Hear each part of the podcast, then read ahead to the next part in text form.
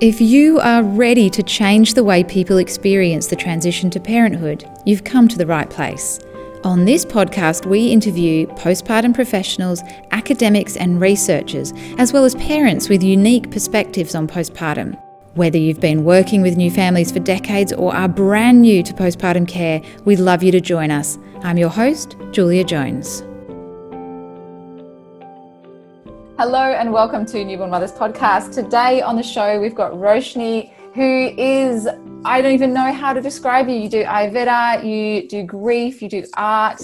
Um, it's such a beautiful combination of skills. So I might actually just leave it to you to explain what it is that you do. yeah, um, yeah, I've struggled with like what to call myself. You know, I'm a, a postpartum doula, a nurse, um, a, you know, a cooking teacher, herbalist, but um, I call myself a grief artist. Really, I think that's what really grounds me, and that's where all my sort of offerings and my work, you know, springs out of. Um, I think growing up, I realized that was such a constant in my life, just witnessing, you know, uh, ancestral grief. And that really, I think, inspired me to become a nurse, to be there for others and to serve others. It was such a, it felt like that's the most natural thing I could do. And then when I was a nurse, I saw, you know, the healthcare system, at least in the United States, did not look anything like caring or health promoting. And that's where I started getting interested in Ayurveda and herbalism and really tying in ancestral nourishing practices. And when I was working as an end of life nurse, I realized, you know, what's really important is how we're born and what our early childhood is like and how we nourish ourselves, you know, during the early part of our life. So I feel like my life has sort of, you know, coming full circle in that sense of it's been a journey of starting from one place to now tying all of these things together. Yeah, that's beautiful. And you you have quite an interesting um, personal journey, having lived on three different continents. So, can you tell us a little bit about kind of where you came from and how you got here? Yeah, I grew up in South India, and my family is actually um, in Maharashtra. They were silk sari weavers. And we actually don't know where they came from, but they sort of traveled south. And I was born there. And around 13, my dad just said, "We're we're moving to California." You know, I had no idea what that meant. And I grew up in Fremont, just outside of San Francisco, and lived there. And you know, studied in New York, worked in LA. So I was sort of all over the place and even spent six months in New Zealand visiting and working on a farm um, with my husband's family. But last year, um, after 12 years working as a nurse, and I was working in palliative care, and that experience really opened my eyes to what's you know most important in life. What, why why we do the things we do? Like why do we work? What's the purpose? And what is our really our soul's purpose you know on this journey and really thinking about the fragility of life. And um, my patients would just you know give me these like pearls of wisdom every time i would talk to them. And it would just feel like they were you know looking directly at me and telling you know don't wait till you're retired or I, I see the sparkle of an idea. You know you should live your dreams right now. So it just felt like i couldn't avoid that anymore. And I didn't even know there was a pandemic coming. So I I had this dream of wanting to live abroad and Barcelona just made sense and I really wanted to study Ayurveda and really digest, you know, this first part of my life and think about how I wanted to live my life going forward. So I feel like it all kind of coincided and um, has turned out to be really well so far, luckily. Yeah. Mm. Yeah, that's a beautiful story. And I'm interested how you've come full circle back to Ayurveda as well. And I imagine, you know, you and I have chatted a little bit about how a lot of the teachers in this space are men, a lot of them are white. How do you how have you found some more diverse voices and and learned some different perspectives? And and how has that been healing to you personally as well as an indian woman living in in another part of the world? You know growing up we didn't really grow up with a sense of we're practicing ayurveda. It just seemed natural. We ate a lot of you know digestive spices. My grandmother would make kashayam you know ginger turmeric fennel tea you know, if we were in pain, my mom would make all these, you know, liniments and herbs, and it was it was just it was culture. You know, Ayurveda was just d- daily culture. We didn't have to call it something specific. And it was around 25 when I was getting really sick from just working as a nurse and being very far away in my own life of how I was living day to day and that's when I really retreated and wanted to be taken care of in an Ayurveda cleanse. And I went to Kerala in South India. And that was the first time I experienced it from a very Indian point of view. And when I came back and started getting interested and learning, I realized Ayurveda in the West and, you know, most schools of thought had a very sort of rigid disciplinarian point of view, it just felt like I had to learn a lot of rules and I had to fit into, you know, very much like the categories predetermined. And for me, that was really disconnecting because it, that didn't resonate with me. So I just started looking for teachers. For me, it felt very important to learn from a female Indian teacher. Um, in a way, to me, that is you know the I, the seed of what Ayurveda is, is this deep, nourishing, all-encompassing, warm, nurturing presence. And Ayurveda is really forgiving. You know, just like a mother's care would be that they're not judging you if you're, you know, not gargling in the morning or eating something that's not good for your dosha. That it's it's a very wise you know they kind of look at you and go you know you're making you know not the best choices but i still love you and hold you. So i love it. So like you're just like you're saying your grandmother would make you tea you know this this is what ayurveda should really feel like. Yes just like this grandmother's embrace that you may make you know choices that may not be good for you but you're held. You're not you know, sort of like left out to dry and say, you know, uh, this very, you know, um, rigid sort of like, you know, you'll be punished for this with, um, you know, bad congestion or your vata will be deranged because you chose to do this. Deranged. There are some really interesting translations of in, in Ayurvedic texts, aren't there? oh my gosh! When I read that, I get I get so scared. so I tend not to read a lot of Ayurveda textbooks. um, yeah, I'm very much, you know, I, I try to. I feel like I experiment a lot on myself and see how I feel and I, I, think a lot about words, images. So a lot of my artwork is really a response of Ayurveda and thinking about, you know, the qualities and hardness, softness, you know, cloudiness, all of that, and what practices can I do to find clarity and nourishment. I think that's what I'm seeking. It's not, you know, perfect health. I, I don't think about perfect health. It's can I practice my art? Does my voice feel clear? Do I feel grounded? You know, how does my sleep feel? How are my emotions? Those are the things I'm going by.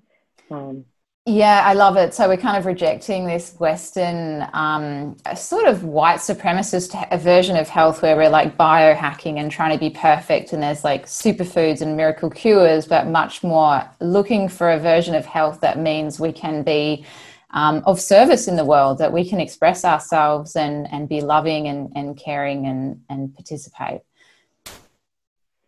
Yeah, people talk a lot about, you know, disrupting and biohacking your way through health of it, it's almost sort of path of least resistance so you can be very productive. It has a very capitalistic uh, overtone for me, you know, that my body is really here to perform and produce um, and really, it's not here to do any of that. It's you know, energy in a human uh, shell having a human experience, and we're here to collectively heal, to you know, expand our notion of wellness, and for us to really all be free, and that idea of liberation. And how do we do that? And Ayurveda is just a science a science and an art for us to think about you know how could we be of service to most people as possible and really thinking about the health of the universe the health of the ecosystem and you know immunity is such a big concept in ayurveda and i think the pandemic has shown it, really takes one person. And we you know sort of create these um, shells or really our palaces of you know our own personal uh, uh, domains. And you think about who's living across the world and what is their immunity like? You know do they have safety do they have the food they need do they have the herbs they need and really i think our immunity is connected to a person we don't know uh, to the most vulnerable person that may be across the world so i think that's where ayurveda comes in is how can we expand this notion of health to as many people as possible. Yeah, I love that. That's so beautiful. Um, and I'm imagining for for you in your work that um, exploration of grief seems to be a big part of your your healing. So, can you talk a little bit about the the art and grief work that you do as well? Yeah, my grief really stems from ancestral grief. I feel like I just inherited all of it and didn't know what it was about. And it just struck me from a very young age. And I realized it was my great grandmother, my grandmother, and my mom, all three of them really being born under, you know, the pressures of colonization and patriarchy and really f- feeling like they couldn't live their big dreams. And when I came around, my mom had decided that, you know, I will be so successful, so well educated. And I realized I was free, but there was a cost to my freedom if I was really living for, you know, four generations of women who felt like they had very small caged lives almost. And there's a lot of pressure that comes with that. So I was carrying a lot of that grief and I only realized in my 20s and 30s that it was having an impact on my body, on my spirit. And I found out again, my family, they're, they're all silk sari weavers.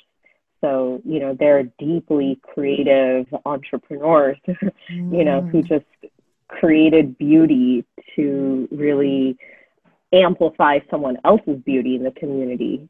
And here I was thinking my life was about you know, the sense of duty, responsibility, performance, production. And really, I, I just needed to be an artist and be a healer that way.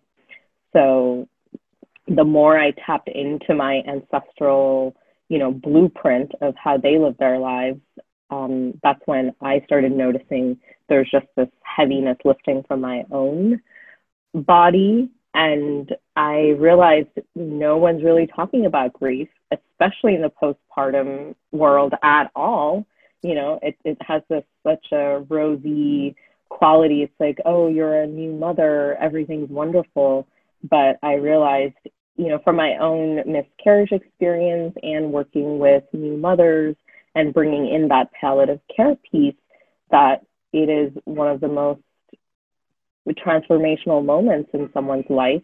And grief is a huge part of that uh, part of that joy you know that they can really coexist.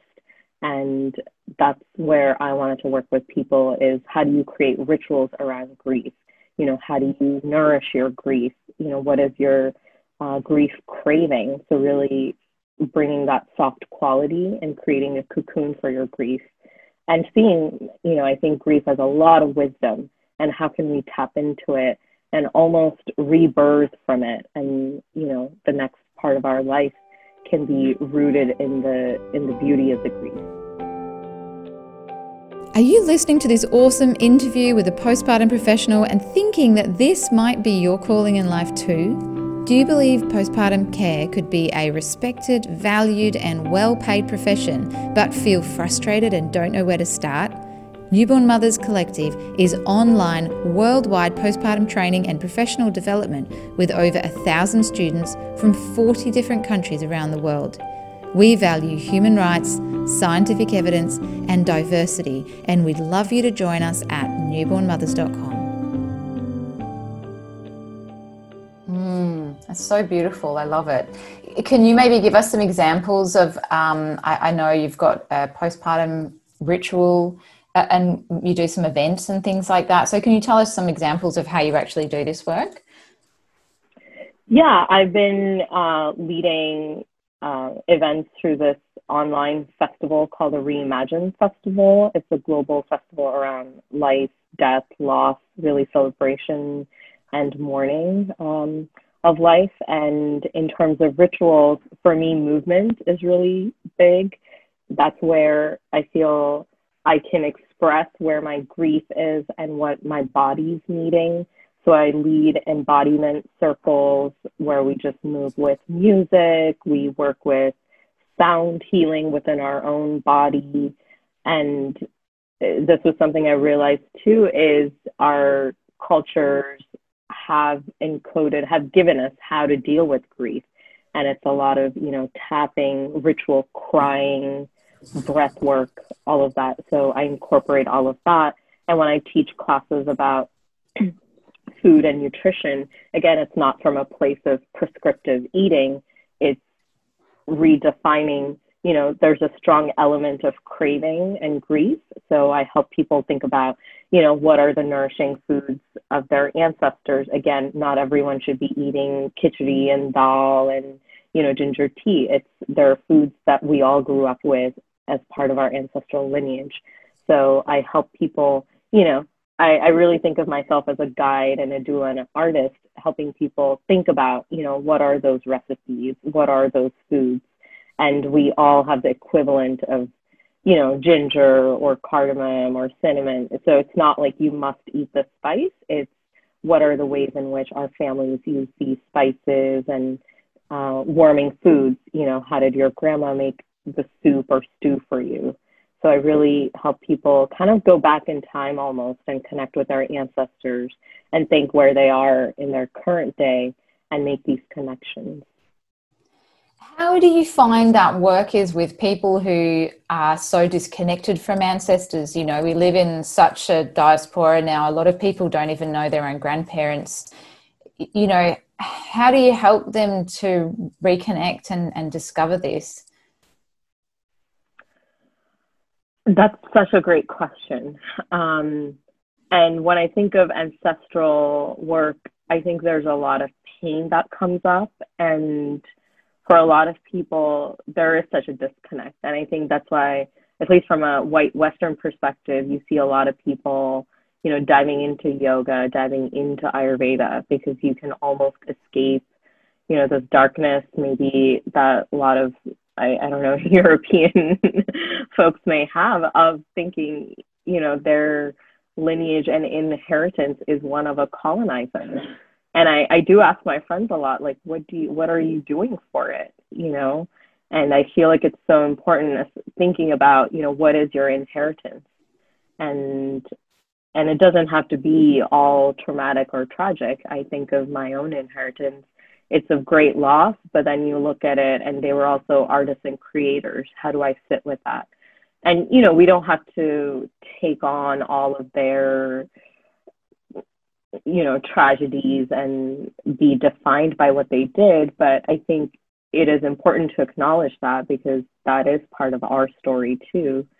So for me i kind of tell people you know look back you know 100 years ago 200 years ago and really take in who they were you know what was their life defined by and in that you can kind of find characters, you can find stories, and really connecting with that. And um, I actually found a book, you know, I was on Google Books really searching about my family history, and it's really hard there. We don't have a lot of ancestral, you know, genealogical evidence.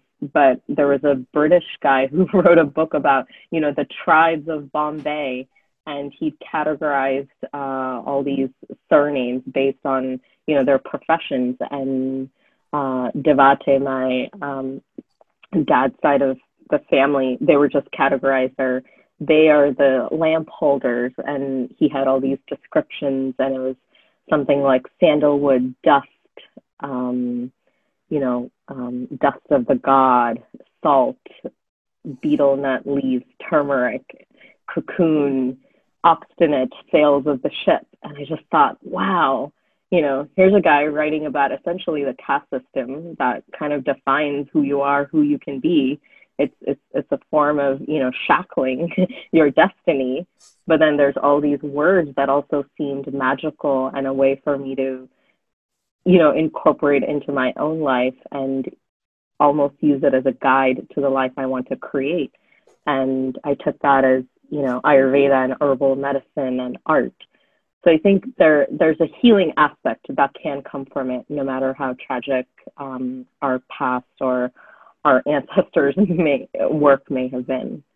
Yeah, I love that. I think that's so beautiful. We kind of have to read between the lines a little bit because um, a lot of it just you know a lot of it just is not we can't find out a lot of facts um, you know and in it's so common now that people don't know a lot about their ancestry um, but yeah i think it can be really beautiful and and also very important to connect with because i think this is why we end up um, with such a big problem with cultural appropriation. Like you were saying, a lot of European ancestry women are attracted to things like yoga and Eastern mysticism and that kind of thing, Buddhism, because we've lost touch with our own. Um, our own lineage, you know, like I'm sure if we travel back far enough, um, we would all have had postpartum care rituals. We would have all had healing herbs and, you know, sacred foods and all of this kind of stuff um, it's just buried a bit further back in history, you know. So, yeah, it's really important to explore that. And I think, like you were saying as well, when people have a baby, often this really does come up this grief. It brings up the grief, you know, of the loss of identity and of who we were and that kind of thing, but also the much bigger grief of, you know, who who are my grandmothers and my great great grandmothers and yeah, and and all of the ancestral trauma and things that comes along with that. Thank you. That's really, really beautiful. Do you want to talk a little bit about how people? Oh, no, I have one more question. I was going to, um, we'll, we'll, get back to that, but I just want to ask you about your prana prismatic um, healing as well, because I, I, think that's sort of the embodiment work that you were talking about. But can you tell us a little bit mm-hmm. about that as well? Because that just sounds so magical. Yeah, I call it um, massage for the soul, just pure yumminess. I think it was born out of I was craving touch for myself and um not again like in Ayurveda you have this like abhyanga which is you know kind of, kind of has this quality of like you know push out the toxins and put a lot of pressure. Um, I wanted this like sort of buttery, nourishing self care touch, so I created it uh, incorporating abhyanga and marma point therapy. So that's you know has that deep like energetic healing touch and also massage techniques and focusing mostly on the face, chest, throat. So I lead people through and teach folks first to start with a steam. And again, this is where you connect with your ancestral herbs. So when I work with clients, you know, not everyone does tulsi and rose. So we work with rosemary, thyme, whatever herbs your family grew up with. And a lot of fam- uh, folks have stories of, you know, growing sage, um, wonderful Mediterranean European herbs, and my uh, Asian clients, you know, talk about guava leaf. So it's almost you're inviting your ancestors, and we use steam as a way to just awaken that again that memory, the healing power um, in our cells. So I lead them through a steam, and we do a face guided face massage and marma healing. And the idea is you know, not detoxing or massage for, again, beauty or anti aging or any of that. It's how do you transfer all this loving, caring, nourishing energy that exists within your fingertips and your hands, and we're really transferring it to ourselves. so it's a regenerative form of uh, embodiment practice, I like to think about. And uh, it's my favorite. I do it on myself a couple times a day. And, and this is something you can teach people to do online, yeah? They do it yeah, for themselves. I, mm-hmm. Yeah. And I felt that, you know, especially with the pandemic, you know, we weren't touching ourselves. And um, this idea of a loving face massage just felt, you know, just so dreamy. And I guide people through it. And again, it's really important. You know, you can, it's important to get body work from others too. But again, this idea of empowerment that you can do it by yourself, on yourself, you know, and it could be a treat. You can do it on a family member or a loved one. Um, and again, bringing in that intergenerational quality to it. Mm. So yeah, I love it so much. Ritual. Mm-hmm. Yeah, something that I teach a lot in postpartum is self massage for exactly that reason. A lot of women feel like they don't know their bodies anymore. They might mm-hmm. have really some negative thoughts towards their bodies. They might feel let down by their bodies or like they're too fat or too ugly or they've got stretch marks or they bodies don't work because they couldn't breastfeed or they had a cesarean you know there's so many stories that we have about our bodies and often just that time spent nurturing and loving and touching yourself even if at first you don't like it you know so often people will begin and all these thoughts will come up but you know just the very act of acting out that love even if you don't feeling it can make you eventually feel it you know Yeah, and I feel like our face is how we sort of interact with the world, how we express ourselves in the world. And there's so much uh, emphasis, I think, at least for people who identify as women or femme, of like your face should radiate, you know, with all these messages. And I thought, you know, let's reclaim that and take that back. Yeah, yeah, yeah. Fascinating. I love it.